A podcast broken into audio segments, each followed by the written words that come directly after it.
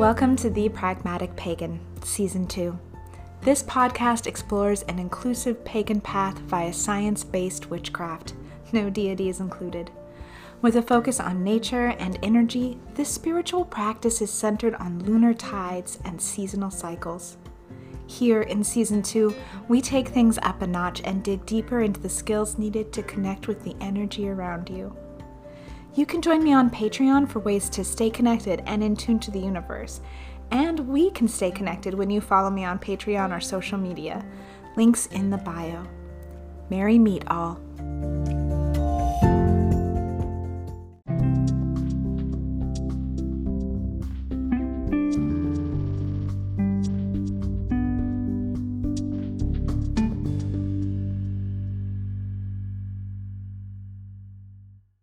In this moment, I would like to acknowledge that I, like most of us, stand upon stolen land, land that belongs to the original stewards and natives of this space. Please pause to acknowledge, with gratitude, the sacrificed by and the cost to the people of these First Nations, past, present, and future. These words are in honor of their role as the first spiritual caretakers of the land. And in my pagan path, my hope is to continue their dedication to the survival and renewal of our planet and its creatures. It is a promise to plant seeds of healing in the wake of the destruction my ancestors have caused. As above, so below, so mote it be. The Pragmatic Pagan participates in Real Rent Duwamish as a way to support local native tribes. I encourage you to look into similar rent programs in your area and participate if you are financially able. Water, the key to life, here on this planet and within our bodies. Water covers more of this planet's surface than exposed Earth. It is what we look for in remote worlds as a sign of life. And it moves within us, often unnoticed, filling our muscles and sinew from saliva to tears. Water is integral to our human systems as eighty percent of our body. It is what fills the spaces in between. Water is transformative, both internally and externally.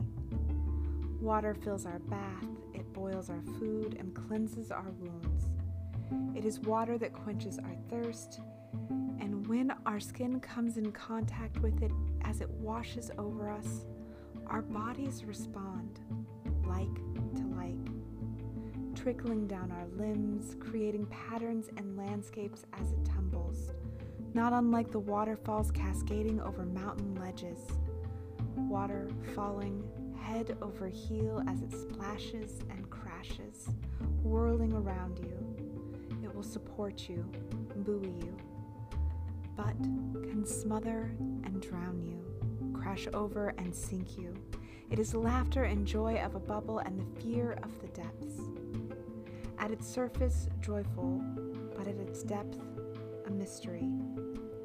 It is water that can shape and change us, carving it away at our lines over time, chiseling us down like well-worn sediments.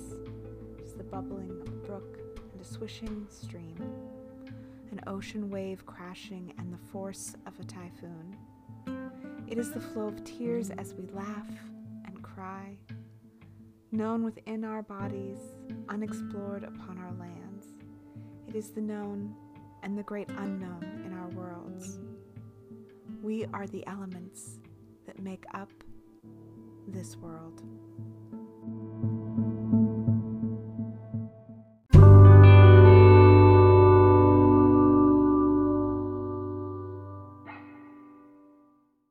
Just like the other two classical elements we have covered, this element's roots stem not only from Greek and Roman theology, but many other ancient philosophies as well.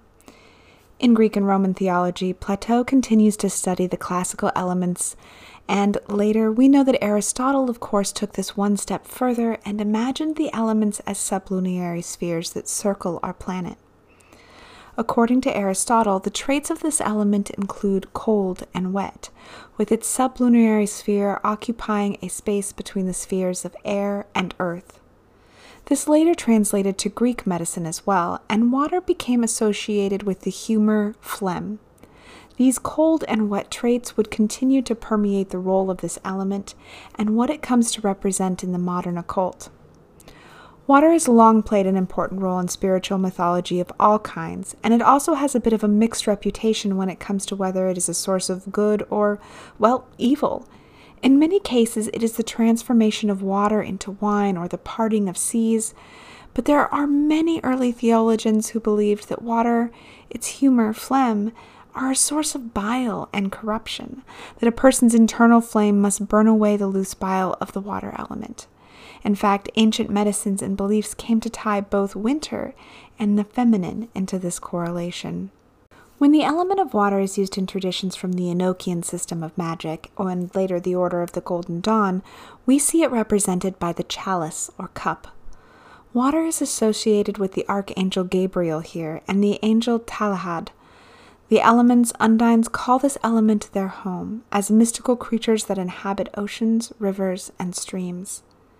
As the practices of the occult develop over time under the likes of Aleister Crowley and later Gardnerian witchcraft and Wicca, water begins to represent more positive connotations, including change, cleansing, and resilience. Often tied to the moon and still the feminine, water appears consistently in occult practice, as an element, as a tool, and as an understanding of fluidity. Within my own practice, I look towards how water is perhaps the most diverse of the four elements, teaching us the power of transformation, its ability to move between gas, liquid, and solid, fluidly showing us that we too can transform and change, that there is benefit in shaping to the world and task at hand. I also strongly believe that our tie to water is what allows us to feel the push and pull of energy around us, especially that of the moon. I consider how the moon affects the tides of the ocean and even smaller bodies of water, creating tides that push and pull against the shores. And as the moon completes its lunar journey, those effects heighten. Comprised of eighty percent water, how could we not be affected by the gravitational tides? How might we react to those same gravity and energy changes unknowingly? Do you feel them? I know I do.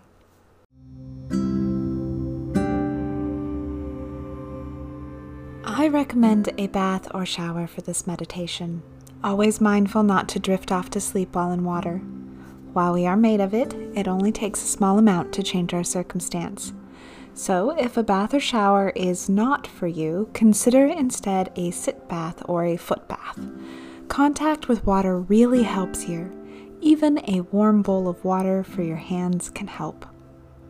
Set the space. Focus on the water element, the temperature, the feel. Let your limbs sink into this element, supported, surrounded. As you move within this, notice how your body and skin reacts. Enjoy this, explore this, and then let it settle. As your mind shifts inward, begin to focus on the breath, the movement, and how its subtle ripples and disturbs the water, or rather, how the water gives and releases to make space. Begin to focus on the feeling of this tide rolling across your skin as you inhale and exhale. As this happens, tune into this element as it exists within you.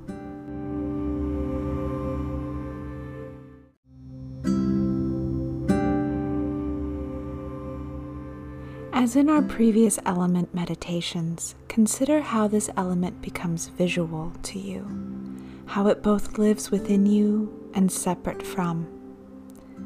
Consider how this element differs from the spark and flame of fire and the lofty float of air. Water is an element of transformation, from steam to liquid to ice. It is amazing how this element reacts and supports the life around and within it. how can your energy mimic that fluidity? Now take a deep breath. Allow yourself to sink further in this element. Focus on the water that touches your skin and allow your mind to sink into the water inside you. Begin to tune into that energy, feeling as it shifts within you. What does this energy feel and look like? How does it behave and interact with you? What is your internal relationship with this element? Beyond this moment of meditation, begin to tune into your internal energy every day. Begin to notice patterns. Do they change with the lunar shifts? Consider how this element of water may be at play in your general energy patterns. Return to this meditation several times this moon cycle. Use this as a chance to really dig deep and understand this element.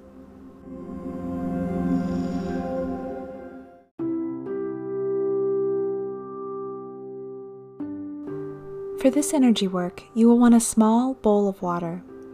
You can do this while in a shower or bath, but think of this energy work as being a bit more refined than the meditation, requiring the next level of focus and dedication. So, instead of wrapping yourself in the element to work with it, consider how to interact with smaller amounts. Settle yourself in a quiet space and place a small bowl of water in front of you. Breathe. Finding a place of still and calm. Focus on your breath as needed to bring yourself inward. Then begin to let your energy reach out to the water in the bowl, searching for that familiar energy from the meditation. Water in its liquid form is going to feel the heaviest of the elements we have dealt with so far, and that can often be challenging for some. Feel free to begin with your fingertips resting in the water if it helps to build and understand the connection. Remember, this type of energy work requires that you are able to get yourself into a meditative state, not interrupted by daily thoughts. You have to be present, aware, and focused in that immediate space. It also takes practice. Often, if our energies live in a space of heat and the element of fire, finding that space of balance to exist and understand water can be challenging. Have patience with yourself. Keep trying. Once you are able to sense the water-G energy that is present, begin to visualize it, both internal and external, and how they might support and sustain each other. For this, I often like to visualize the energy of water running up one hand and arm, through my chest, and down through the other arm, creating a bit of an energetic circuit, allowing this energy to run through me, rejuvenating, refreshing, cleansing. Spend time working with the energy of water, and when you feel as though you can both visualize and sense this energy, begin to work with it in your circle cast.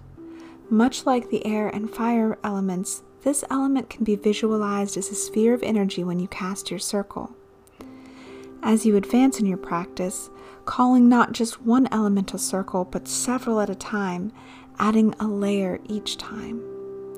These elemental energies can offer a buffer from unwanted energy interfering with your work, as well as a resource of energy to pull from when you are working on intents for your spell work.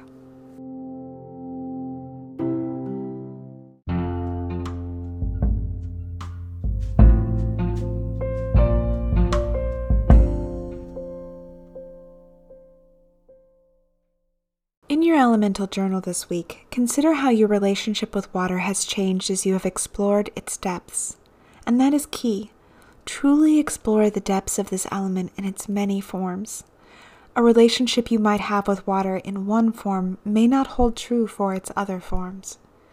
This is a time to process your experiences with this element, understanding that often what causes a shift in state for this isn't an internal process, but an external one. heat or cold stimulates a change. So consider, how does your internal energy react to change? Water, like air, is one of the elements most easily accessible in many of our day-to-day lives. In fact, just like clean air, we often take for granted the luxury of clean and running water. That is not a true thing for all communities, and I encourage you to participate in this episode's call to action to learn how you can help. As for how to connect with this element in a practical way, consider all the ways that water makes an appearance in your daily life, from brewing a morning beverage to clean drinking water, from your shower to your laundry. Water plays a pretty subtle and important role in our everyday lives, especially right now with all of our hand washing. Keep this in mind as you move through your daily actions, each time pausing to really consider the role of water. For instance, with a beverage, really visualizing your connection with this energy as it swishes around in your mouth and tumbles down your throat. You can also spend a moment or two stirring in some good intent before drinking it down, visualizing with each stir the intent you want to manifest. And as you drink this beverage, imagine that intent imbuing you. If you have a loved one in your life, consider how you can stir in some extra love and comfort when they need it most. In the shower, the cleansing properties of water can be visualized and used to add a deep layer to your everyday washing, not just away the dirt and grime, but also washing away the negative energy that accumulates and clings to you from the day. And don't forget how important it is for your body to actually receive fresh drinking water. Being made up of eighty percent water, it's amazing, and not in a good way, what happens to our systems when they don't receive ample water. I admit, this is actually a place I struggle. My relationship with drinking water has always been strained, and it is actually something that I work on both practically by tracking and encouraging water intake, but also spiritually with my connection to this element, really kind of digging deep about why I struggle with this. Another approach is to focus on the ways that water shows up through Mother Nature and weather. Living in the Pacific Northwest, rain is abundant, but I grew up in the deserts of Arizona where water was scarce, and I was born in the Colorado Rockies where water spends a good portion of the time as snow. The dynamics of these places are part of a continuum, a representation of the ways in which we can relate to the elements. The cultures that shape around the relationships to water and their separate parts of the world are as dynamic as the elements.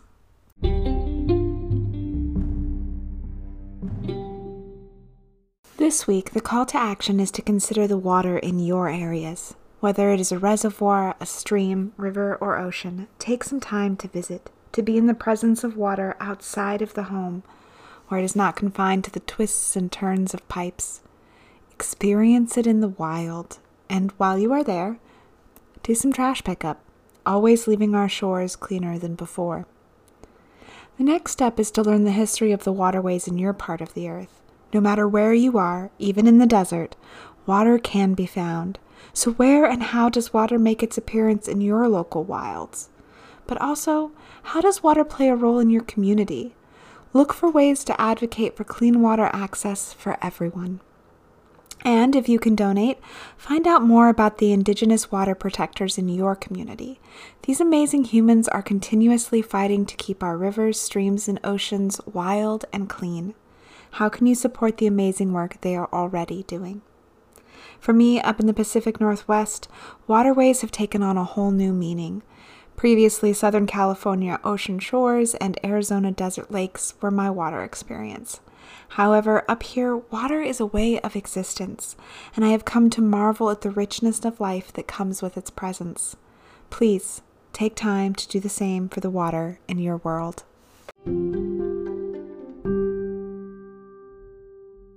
I'm sure you've noticed the length between episodes recently, and that is actually intentional. Why? Because we often quickly move from one thing to the next, and my hope is that by creating space between episodes, you will really spend time with the elements. From including them in your full moon work to incorporating them into your meditation and daily practices. By giving space, I'm hoping to encourage you to slow down and really be with these elements. Even a lunar cycle truly isn't enough. These are energetic relationships that take time and patience. So start in a way that feels as though you are giving each of them thorough focus. As I mentioned in this episode, I notice more and more how my energy is tied into that of the lunar cycles, and I have learned over the years, the more you work with energy around you, the more susceptible you are to its tides.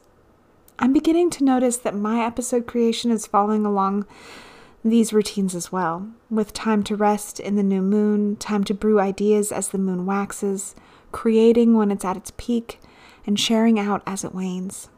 Then throw in a big dose of, well, life, and sometimes timing doesn't go as planned. All that being said, thank you for your continued patience. I do dream of a day where my life is, well, more of this and less of the day job. But right now, bills be bills, and we all know that struggle is real.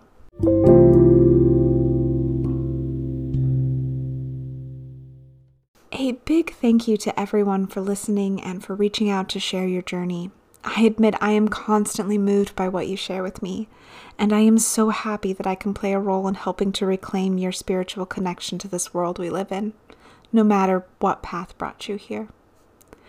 Know of anyone waiting to join the listener group? Make sure they have agreed to the group rules and terms. There are about twenty of you waiting in my holding box that I would love to have join us for this holiday season.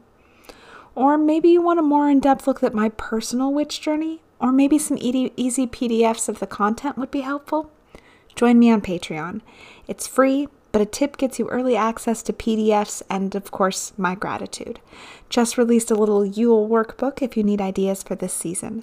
Check my bio and posts for an easy Patreon link. I do want to send a shout out and good energy to Patreons Cassandra, Clinton, Brandy, Stina, and Jenna, who dropped a virtual tip in the witch's hat recently.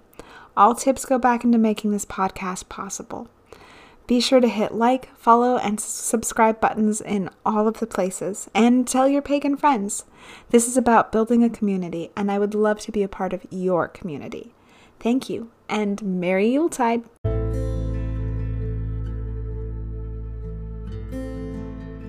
Thank you for joining me for this episode of The Pragmatic Pagan. Find this podcast helpful? Then please consider sharing this resource with others. As always, please reach out with any questions or stories you are willing to share, and stay connected by joining me on Patreon or on social media. Links are in the bio. Oh, and don't forget, by following me for free on Patreon, you get access to podcast transcripts and other great free content. Thank you for listening. Until next time, merry meet, merry part, until we merry meet again.